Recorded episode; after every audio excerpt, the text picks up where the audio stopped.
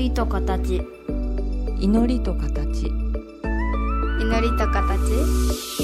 祈りと形。この番組は真言宗僧侶天野幸雄と大原美術館の柳沢秀行が祈りの世界その世界が形となったアートのあり方をテーマに言葉を織りなすトーク番組です目に見えないけど感じるもの。それが祈りの世界。その世界が形に転じたアートの世界。全く別分野で活動する2人の少し不思議で面白深い問答にお付き合いくださいませ。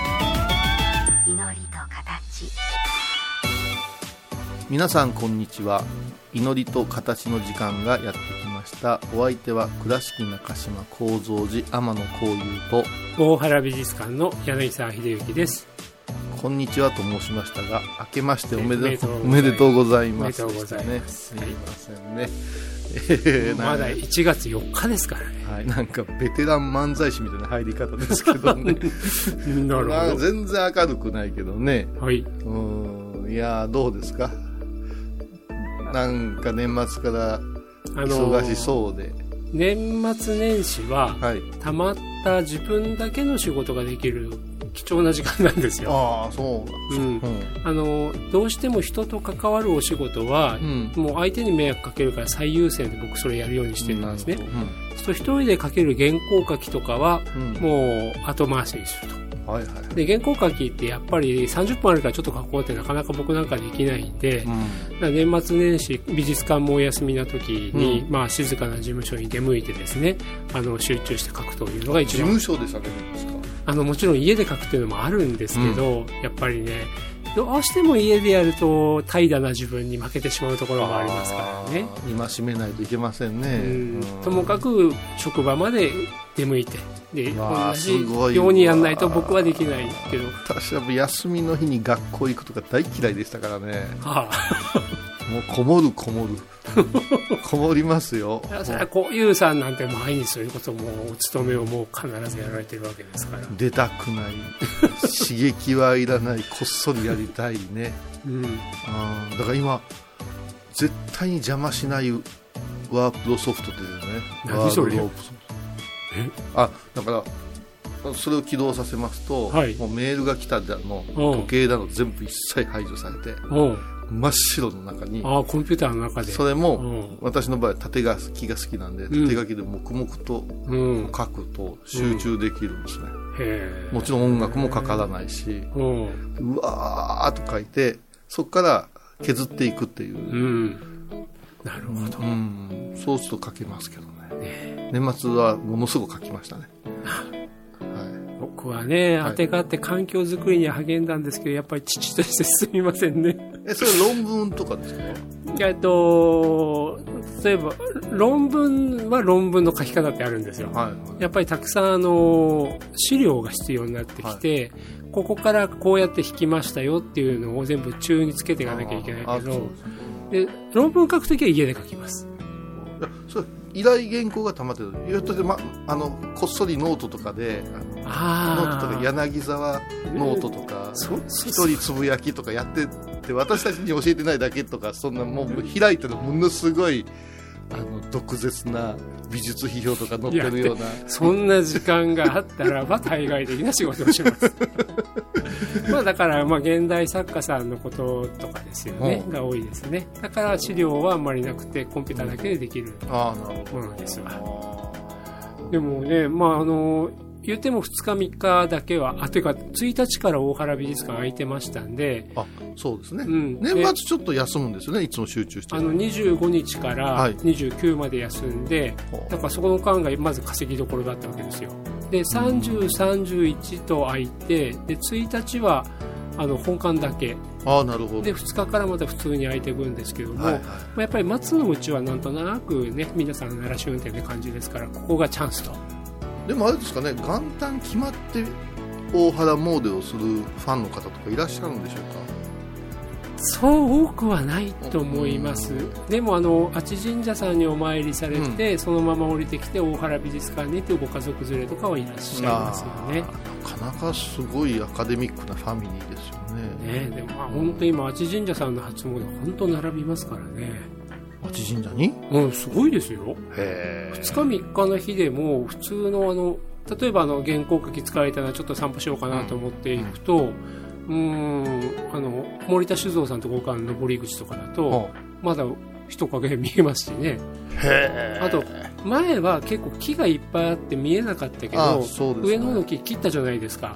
だから多くの方今、並ぶんですよね、中腹のあの参道のところに。もうであの姿ずっと見えます。えー私らは猿見に行ってましたけどね昔。その猿猿とねうん。相撲大会があったんですよね周期そのすあの土俵があったんですよ、うーん。うん。ほんでもうおじさんらが甘酒や言うて、うん。日本酒で酔っ払ってるっていうね、うん。ああいうそ庶民的なうん。思い出しかないから、うん。ああそんな変わったんですね。行かないですからその正月に私はよそので自社ね。自社には、うんですよね。へえ行列。もうまあ僕からするとやっぱ美観地区の様子どうなのかなっていつも気になるから、うやっぱ地元の方が何を求めて動かれるのかとかね、あと遠方からの方たちがどこにたまるのかなっていうのはそれもあるんで。僕もやっぱりあの列に並んでまでお参りしようとは思わないので、まあ、地元の神社さんにまずね。ありがたいんですよね。ああいう並ん、並ぶっちゃありがたいですよね 多分私はもう絶対無理ですけど、うん。なんか昨今行列ってブームじゃないですか。ブームというかもうステータスになってるんですよ、ね好きですよね皆さんね。今日40分待ちでラーメン。信じられないですよ、あうん、で空いてる方行ったらやっぱ気持ちが負けてますからね、うん。やっぱしいまいちだったなって。全然いまいちじゃないと思うんですけどーうん。東京とか行くとみんな並んで行きましょうっていう。いやーちょっと勘弁してくれるかなっていうですよね、美術館だってそうでしょ？今並んで。そうですね。あの上野の森美術館でモネ展とかやっててね、もう大行列ですしね、作品が 全体で捉えられないっていううん。混み具合はどうかねって思いますけどね。そうもうそうですよ、うん。うんでまた日本の方真面目だから、うん。あの絵を見るときもね壁に沿って渋滞重列渋滞っていうかね、はい一緒に並ぶでしょう。なんか僕なんかもうどうしても見たいけどもう混んでる時はもう飛ばして飛ばしてですよね、あのビュッフェと一緒ですね。ビュッフェ。ビュッフェ。ああビュッフェね。盆持って うんうん。自分に用事がねえとこも全部並ぶじゃん。はい。いやいるもんだけちょちょいと取ったらさ、うん。横入りされたみたいな顔するけど、え。えじゃないとご飯食べれませんよっていうですよね。うん、正月か私はでもなんか制作に明け暮れてましたと言いたいけどまだですね。ね今年あのそう辰年なんでね。はい。竜をたくさん作ろうと思って。うん。出遅れたんでね。うん。今必死です。ね うん。で今までも干支は作られてますか？そうですね、うん。あの無意識に作ってて、うん。それを集めてくださってる人は意識してるといううん。一番良くないパターンですよね。ですからもう今年はこれでええかな、来年はもうって思ったりして、うん。しててまあえ干支作家の稼ぎ時っていうのがありましてねねはい、うんうさぎと辰で本気出さんとどうすんねんっていう、あの蛇年って不景気になりますからうん。言うて思うとったんですけど今年そう去年か。去年の11月、12月に、はい。まあ、倉敷の高僧様はい。それから兵庫神戸の高僧様、はい。次々とご宣言お旅立ちされたんです。はい。でそれの葬儀執行みたいなのをうん。私がすることになって、うん。それまでは誠平和な日々を送ってたんですけど、うん。そこにもう付きっきりの日々になって全くちょっと帰って5分塗ってきますとか言えない空気。ですね。うん。まあ、その点、小井さんたちはね、その人のね、はいい。ろんなことがあって、突然そういう大きなことも入られますから、そ大変ですよね。そうですね。もううん。本当に、あの一歩の電話でスケジュールが3日4日変わるというのがね、うん。あの使命なんですけど、うん。でもやっぱ勉強になりました。はい。や。っぱし立派な和尚様方が旅立つというのはうん。なんか明るいね。あ、そうですか。明るい。なんか無理やり悲しまないかん空気がないかっていうことをうん。参列の先輩がおっしゃってたけど、うん。うんだからお釈迦様の涅槃なんかもうん。なんか涅槃図見ると笑ってるように見えるような、うん。絵図がありますけど、うん。後で後で悲しみをトうん。ッピングしてるような気がする、はい。うん。なるほどね。でもそうですね。あの去年の終わり頃に、うん。えー、と高橋川っていう雑誌はいはい、倉敷市の教育委員会の中にあるね、あの流域連盟さんがなされてるところに、うん、あの大原孫三郎総一郎特集だったんですけどあもあはい。あのそこに柳宗悦さんと大原親子のことを書かせてもらったんで、まあ、去年の秋口かな、柳さんの書かれたものだいぶもう一回読んでたんですけど、はい。あの柳宗悦さんのお葬式も素晴らしかったみたいですね。っていうのが大大原総一郎が、うんうんまあ、クラレの社長と忙しい身でありながら、うん。やっぱり柳さんに本当お世話になってたから、うん。お見舞いに行ったらお見舞いに行ってそのまま柳さん亡くなられてしまって、う。んで総一郎が葬儀委員長としてもう葬式終わるまで全部取り仕切ったらしいんですよ。あ。で珍しく総一郎がその辺全部書き残してましてね、あ残すべきですね、うん、でもそれがまさにあのーなんか柳宗悦に関わるもう最大の素晴らしいセレモニーだったと。まあ。もう美しい美がそこにあったというようなことまで書かれてて、まあ、今のお話を伺ってたらそうなんだろうなって伺い、ね、思いました、ね、いいですね。1月4日に。うん。葬儀スペシャル。ね。すごいですよね。とは言いながらそろそろ1曲入れて、はい。あの未来予想図ではないですけども小遊さんにちょっと今年この後の1年間のことを少しお聞きしたいんですけど、あはい。よろしいでしょうか？はい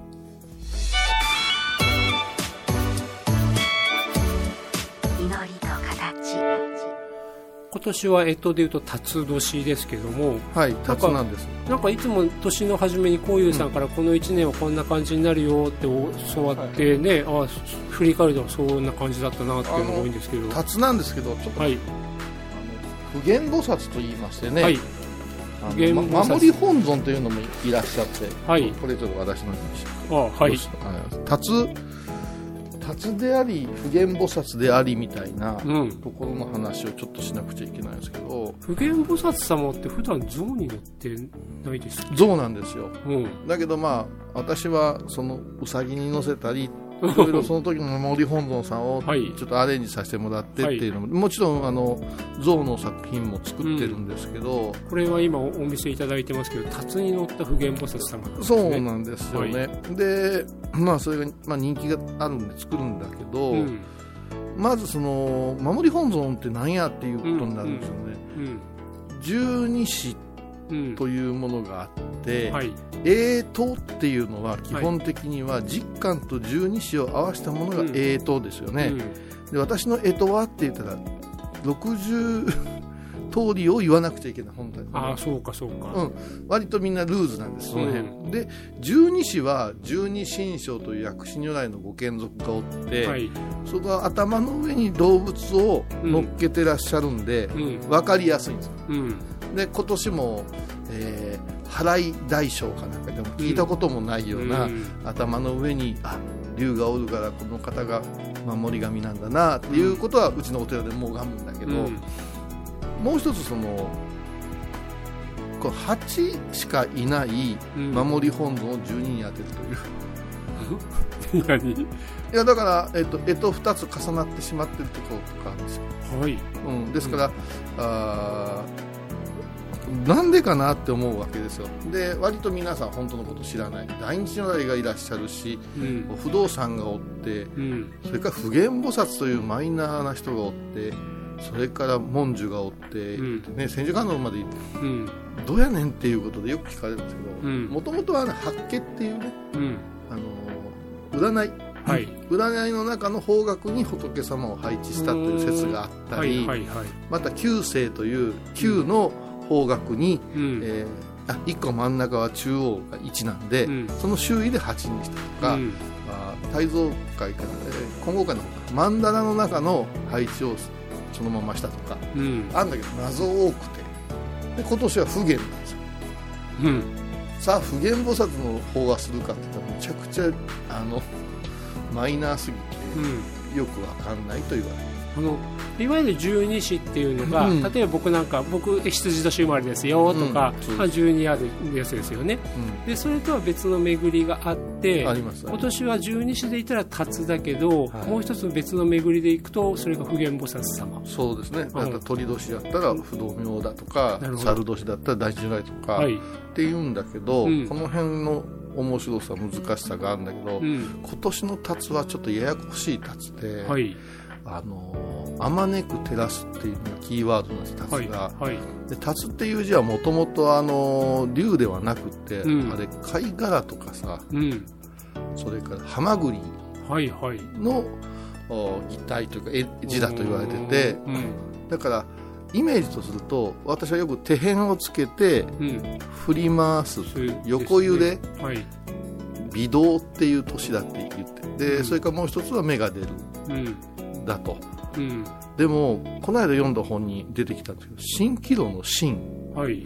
まさに火が当たってん。もわもわもわもわとこう湯気が上がるようなうん。そういうそれが夢か幻か現実かみたいな。うんそこもキーワードに今年は入ってくるぞという。うん。誠に難しいうん。うん、でうごめくとか、うん。あ動き出す前のうごめき、うん。だから前動言うてね腸の運動とか、はいはい。腸ってあのお腹の中のうん。大腸の運動とか、ミミズの動きとかうん「シン・ゴジラ」で言うたらあの幼体の格好の時のうん。ニューニューニューニューって決して気持ちよくはないはいですから表面に出かかる内部がうん。モコモコモコモコモコって動くと。うん。だから畑見てておモグラがおるなっていうモグラの跡は見えるけどモグラが見えないみたいな。うん。そんな風になるんじゃないかなという。難しいですね。でうん。それがちょっとやっぱりロスがありますんではい。ポロポロポロポロうん。明るみに出る。いいことも明るみに出るときにうん。水をやるじゃないですか庭にうん。自分とこの植木だけにあげたいんだけどもうん。他の雑草草にも水が当たるとうん。一気に伸びるのと一緒で、うん。そういう状態になってくると。まあ私なりに今、なんかこんな感じなのかなっていうのがミミズも、うん。本当に自分の体をのたうち回らせるっていうか、うにゃうにゃうにゃうにゃうごめきながら動くし、まあ、僕たちの腸お腹の中は、逆に言うとそこの食べ物なんかを先へ先へ送るためにうごめきながうん。ら先へ先へと送ると、うん。だから非常に明確にスパーンスパーンスパーンって動きがあるわけじゃなくて、まあ、横に揺れながら縦に進むみたいなそそうういった中でいくと、うん。うん何か一つことが起こると、うん。全てがいいこととして出るわけでもなくて悪いことの方にも漏れたりとか悪いことなんだけど結果としてはちょっといいところにも左右したりとか。あの時代はうん。どんどん短縮してるスピードで結果が出ることを求めてるんだけど、うん。こういう動きってものすごく前後の振り幅が増えてるなと思うんですよね、うん。だから今年1年を、まあ、うん占う格好で拝んでみても、うん。もう実はうん。去年の6月ぐらいから始まってるなというようなこととかですよね、それといろんな芸能の諸問題とか、うん。あー年末には車屋さんの大変なことがあったりとか、あーまたあれは政治家が相変わらずやってるじゃんというようなことで,、うん。で大したことないよっていう処理をしてしまうと、うん。またこう中でうごめき出してっていう、うん。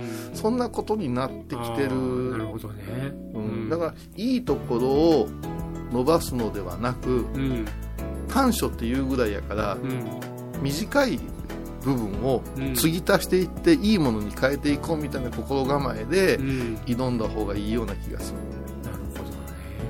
だからなんか一気にオセロがひっくり返るような進展はないけども、逆にちょっとした兆しの背後にものすごく大きなものが隠れている。地味にオセロのようにうん。リバーシブルされてるんですよ。ちょっとずつリバースされてるちょっとずつちょっとずつ。あ、一個ひっくり返してこうこうこうベアーっていくんじゃなくて、あれ角取られてるやないですかって気がついたら他に目をやられてて、うんそんなことはあるんじゃないかな、うんそう思うともう去年から今年はもうワンペアで考えた方が良かったかなとか、うん。そんな風にも思うんですけどそこに不動あー普賢菩薩が出てくる。はい。こ。の普賢菩薩というのは割と地味なんですけど、うん。天台宗と真言宗で描き方やうん。位置が違うんですね、うん。だから象に乗って合唱してる姿は実を言うと、はい。天台系はい、それから象に乗りながらも、うん。手にこうなんていうんですか宝具を持ってる、はいはい。これはあの真言系ってこうなると一気にキャラクターがまるで変わっちゃう。まるで変わってくる、うん。金剛サッタと同体になってくるからうん。大日如来様のお説法を私たち伝える側の立場になってくるし、うん。仏前言行っていうのを拝んでると「うん。御三魔や里番」って最初出てくるのは「発菩提真言」って出てくる。はい。で普賢菩薩の真言を読もうと思うとまた「御」同じじゃないですか「御三魔や里番」同じじゃんうん。で一番おばあちゃんですなんでこりゃ2つ同じとこことを唱えとんでって言われた時にうん新人住職たちはもごもごするやつ立ち止まっちゃってるんですね。でこれはあのインドの中期仏教とうん。後期仏教が真言宗混ざってるから、うん。その真言の意味立ち位置が変わってくるので、うん。あのーこう偶像としての御三昧里番と、私たちの心の中の菩提心をうん。芽吹かせるためのうん。唱えが、うん。両方使うから。うん。というところになってくるんですよね。だからもう普賢菩薩様っていうのはその時間の中での位置づけであったり、まあ、宗派というか立ち位置によっての位置づけであったり、すごい揺れる感じのイメージなんです。揺れるというか、うん。結局は中心なんですね。お釈迦様の大伝者であったり、大日如来様の代わりに説法するような。だから、うん。修行の初期の段階はむちゃくちゃ普賢菩薩を拝んでいたにもかかわらず、うん。ふと僧侶になって、うん。まあ、砂利をもらうと、うん。普賢を忘れてるっていうね。普賢置き去りみたいな言い方でそれの方から例えばもう普賢菩薩様がこの星回りで今年になって、なんですけど、それを象に乗ってるという象がうん。白い象で牙があってん。堂々とうん。ゆっさゆっさと前に行って、うん。立ち止まっても立ちふさ塞がるような存在。うん。これがあなたのうん。気持ちというか心の進め方心身の進め方ですけど多分象に乗ってるっていうのは乗り物ではなくてうん。象という化身を借りてうん。説法されてるって見た方がええような気がするんですよ。うん。だからあの構造なんてて象の形をして、うん。背中からもくもく煙が出るうん。お香があったありするんですよね。あ香入れみたいな、はい。うん、実を言うと儀式の時に真言宗の場合はそれを一歩またいでお堂に入るとか、うーん。なんだか決意を固めるとか、うん。初心忘れないとか、うん。潔白であるとか、はい。うん。そういう英方のいあの、うん。踏み絵のような役割をずっとしてきてるから、うん。そう考えると象に乗ってるからではなし象を見ると普賢菩薩の聖願を思い出せじゃないかなという気がするんですけどね。うん。なんか今のお聞きしたお話からすると、まあ、本当に今年が、うん。まあ、先導前導、うん。まあ、ミミズがこうに身を揺らしながら前に進むかのような、うん。まあ、大きな動きにはならない、うん。白黒はっきりつかない、うんでもそういった時だからこそ、まあ、ちょうど星回りの普賢菩薩様の像のように、そうですね。で改めてなんか当たり前だったことを思い出してちゃんとそこに、まあ、手を合わせて心を合わせて願わくはこうんの功徳をもってあまねく一切に及ぼしっていうのは、まさに普賢菩薩のことなんですけど、うん。で公文って読むんですけど、うん。はい。願わくはこの功徳をもってあまねくっていうことは、うん。この功徳は足痛えなはよ終われへんかな思って拝んでたらうん。はよ終わるだけの功徳しかない。はい。しかしながらこう、うん。もうみんなが平和で幸せになって明るい世の中になってくれたなの、うん。この功徳をもってあまねく一切に及ぼすんですよ、うん。だからうん。この功徳というレベルがうん。